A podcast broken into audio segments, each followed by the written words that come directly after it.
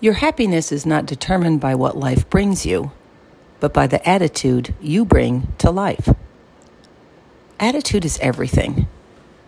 It can make a good day feel bad and make a bad day feel good. It can determine how hard you try or how little you care.